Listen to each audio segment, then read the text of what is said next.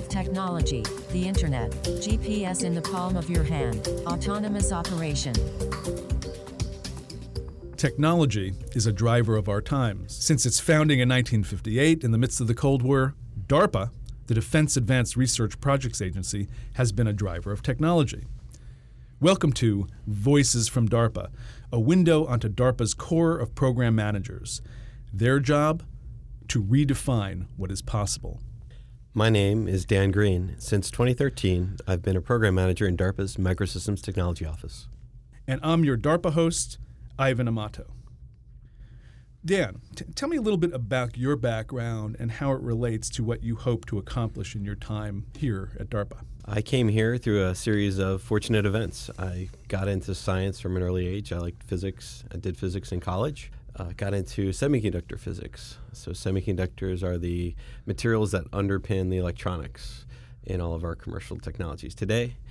And really fell in love with that area. At that point in time, which was in the in the 90s, when I started getting into electronics and, and going off to grad school, it was kind of a, a, bad time to be doing electronics because there was a lot of maturity and a lot of uh, concern about where it was going to go from there because of you know the established players like Intel were were hitting their hitting their stride, and along came a new material system called gallium nitride, and so I was part of this first wave of engineers that were brought up looking at gallium nitride and understanding its properties as it applies to transistor technology. Can you just spend a few seconds talking to us about what is interesting about different kinds of semiconductors?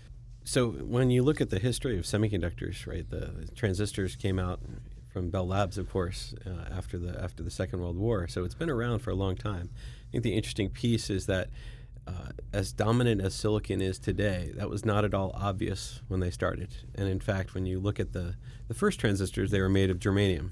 And they looked like crazy little contraptions. You're correct. Right? they were big. They were the size of a palm almost. Essentially, they, they jabbed a couple of wires into this block of material and were able to extrapolate from that very, very rudimentary experiment that, hey, we're really onto something here.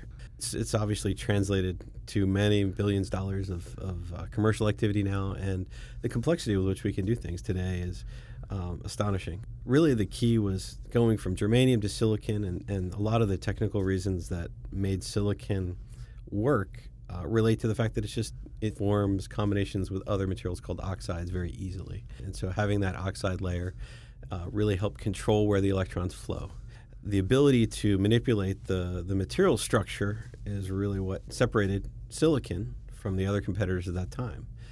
And the interesting piece that happened with the you know the semiconductor zoo in the 80s and 90s was the dramatic expansion of the materials that we're able to manipulate in that manner. And so we went from things like silicon to what are known as compound semiconductors, where we use combinations of elements to create new material sets. So the the first material set that hit the mainstream is called gallium arsenide. Instead of being a you know regular crystal just made of silicon atoms, it, has an alternating pattern of gallium and arsenic atoms.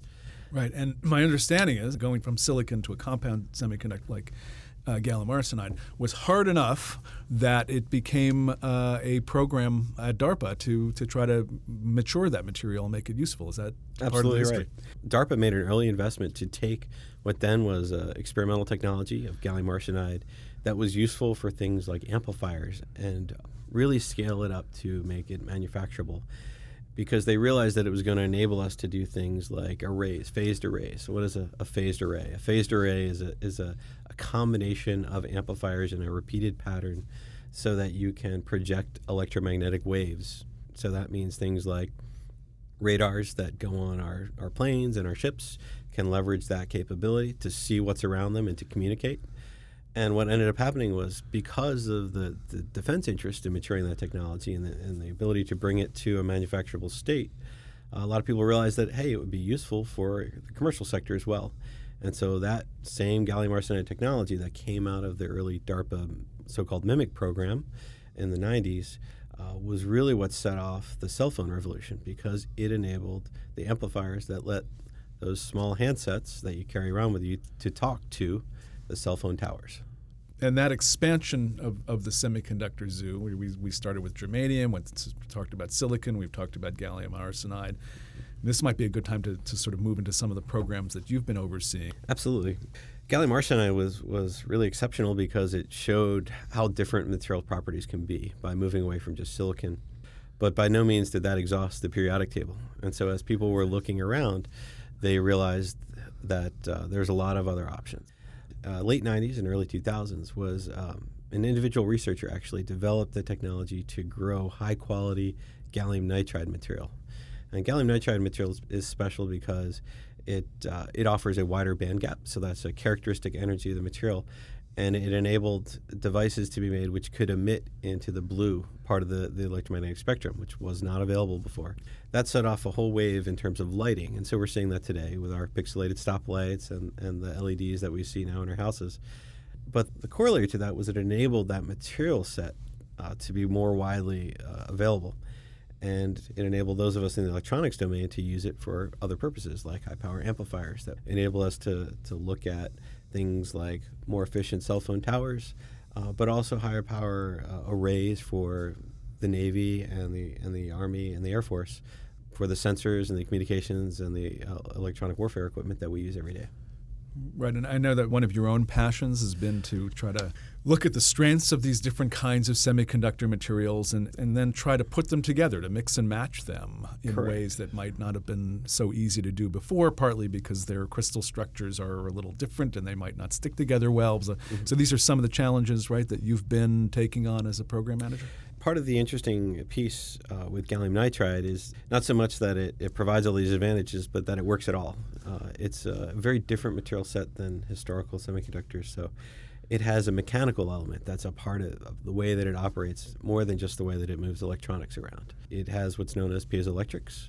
And so it actually depends upon being compressed by the combination of materials uh, in a certain state to enable the electrons to exist where we can use them. So we can mix in a little aluminum with our gallium and nitrogen to create a different alloy, and we can grow those crystals right on top of each other so that they maintain their structure from layer to layer.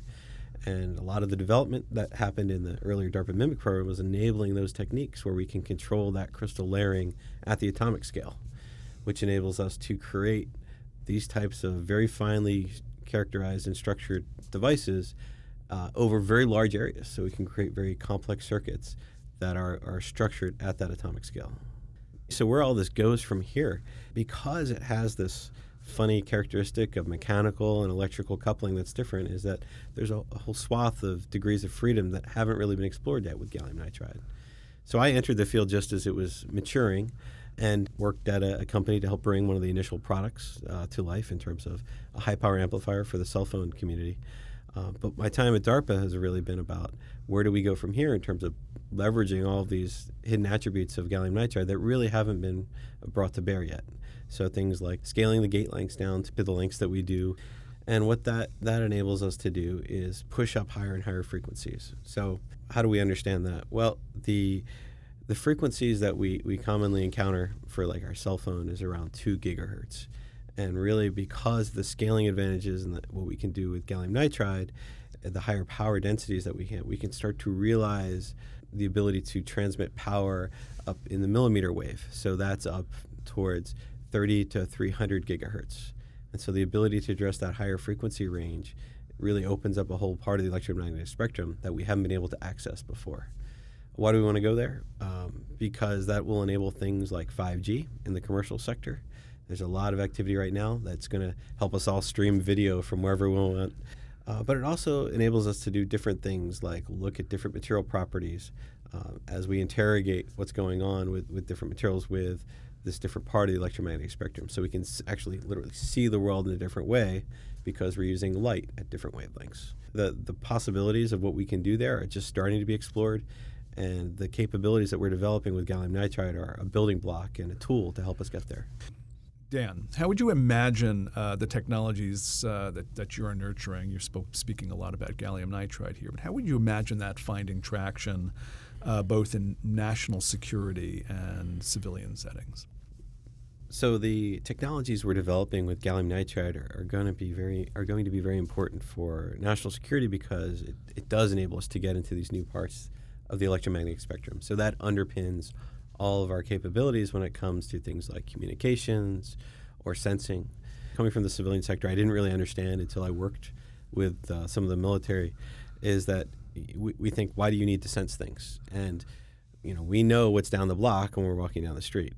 But if you're in the Navy and you're on the ship in the middle of the Pacific, you're in a very, very dark place and you don't know what's around you in the world. And so sensing becomes very important because you're, you're really out in the middle of nowhere. And, and that's part of the, the piece that's missing, I think, when we think about this in the context of our everyday lives. That the military is doing things that are very different from what we do in the commercial sector what we're doing with gallium nitride is enabling the technologies that will help them with those particular missions. And what will happen at the end of the day is that once we have them, people are creative and they will find ways to use those pieces that are more relevant to what we do in, in our everyday lives.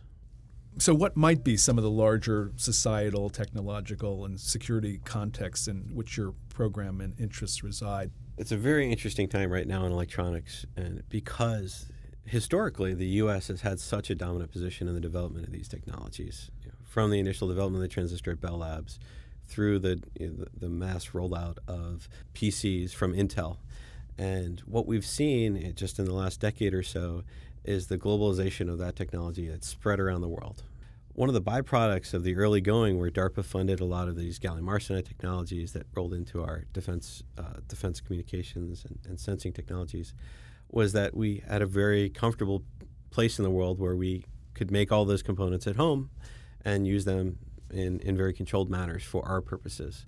And with this globalization that's taking place because of the advent of cell phones and mass consumer electronics, we're, we're seeing now that all of these electronic pieces and these different developments are happening all over the world.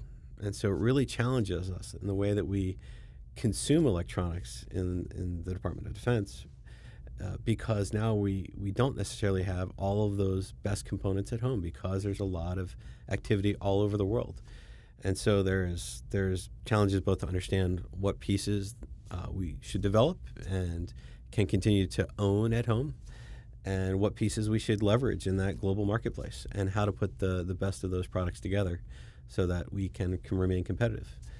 What you're talking about here, in some ways, is the sort of the technology ecosystem, the engineering ecosystem, the innovation ecosystem that makes me think about where DARPA fits into these various ecosystems. So DARPA really is, is fantastic in that it has the ability to go in and make significant investments to advance technologies that are, that are going to be critical and, and, can really be a difference maker. For instance, in, in gallium nitride, and, you know, I mentioned the the importance of GaN as it came along to advancing what we can do in the RF spectrum, and really that technology was was out in the world because of the LED marketplace. But DARPA came along and made a significant investment in wide bandgap semiconductors, of which gallium nitride is one, to push the maturity of that uh, that space for the electronics domain. And because of that early investment, DARPA uh, has created capabilities that are being rolled out now to the services in, in, the form of new radars that are going to the Navy and communication systems that are going around the services. And it's also dominant and provided the backbone for industry players that are serving the commercial market as well. Dan, can you uh, describe uh, one science fiction technology, either that you've read about in the past, you've come up on your own, you've woken up in the middle of the night with this dream of a technology uh, that doesn't exist now, but that you really wish could exist? this is what we do here: is spend our time dreaming about different technologies. So it's such a fascinating time because a lot of these things that we formerly just dreamed about are coming to life around us. The, the one comic book I, I did read when I was a kid was Iron Man, and so we now have all these Iron Man movies. But what's fascinating is walking around the building and seeing how parts of those technologies are starting to make it look less and less crazy. You're, you're starting to see people who are actually working on exosuits, uh, people who are working on how we connect the body to electronics, how we actually interface with electronics. So you're talking here about complex and potentially powerful technologies, which means they could lead to both good and perhaps troublesome results. How do you think about the potential consequences of the technologies you're helping to develop?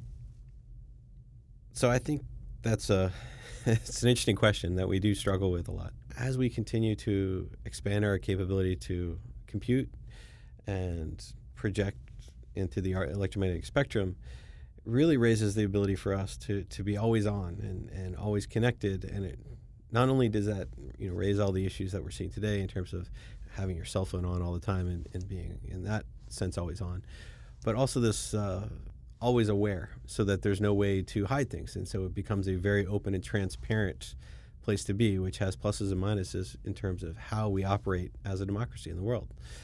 Uh, so I, I think there's a lot of implications of technology that are yet to be grappled with. But it's also a, a law of physics that technology will advance. Uh, we will continue to explore the world, so it doesn't help us to not try to advance and see what's what's possible. The whole point of DARPA is to prevent surprise.